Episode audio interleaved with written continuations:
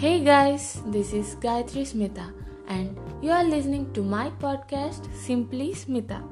Today I'm gonna share you the topic let go of the idea that gentle, relaxed people can't be super achievers. Yes, one of the major reasons so many of us remain hurried, frightened, and competitive and continue to live life as if it were one giant emergency is our fear that if we were to become more peaceful and loving, we would suddenly stop achieving our goals. We would become lazy and apathetic.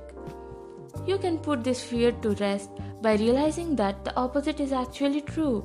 Fearful, frantic thinking takes an enormous amount of energy and drains the creativity and motivation from our lives.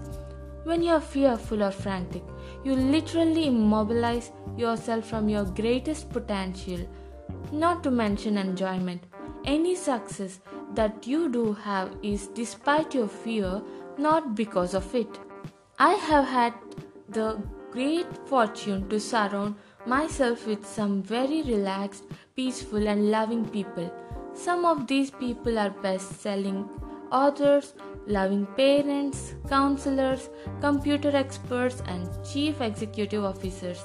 All of them are fulfilled in what they do and are very proficient at their given skills.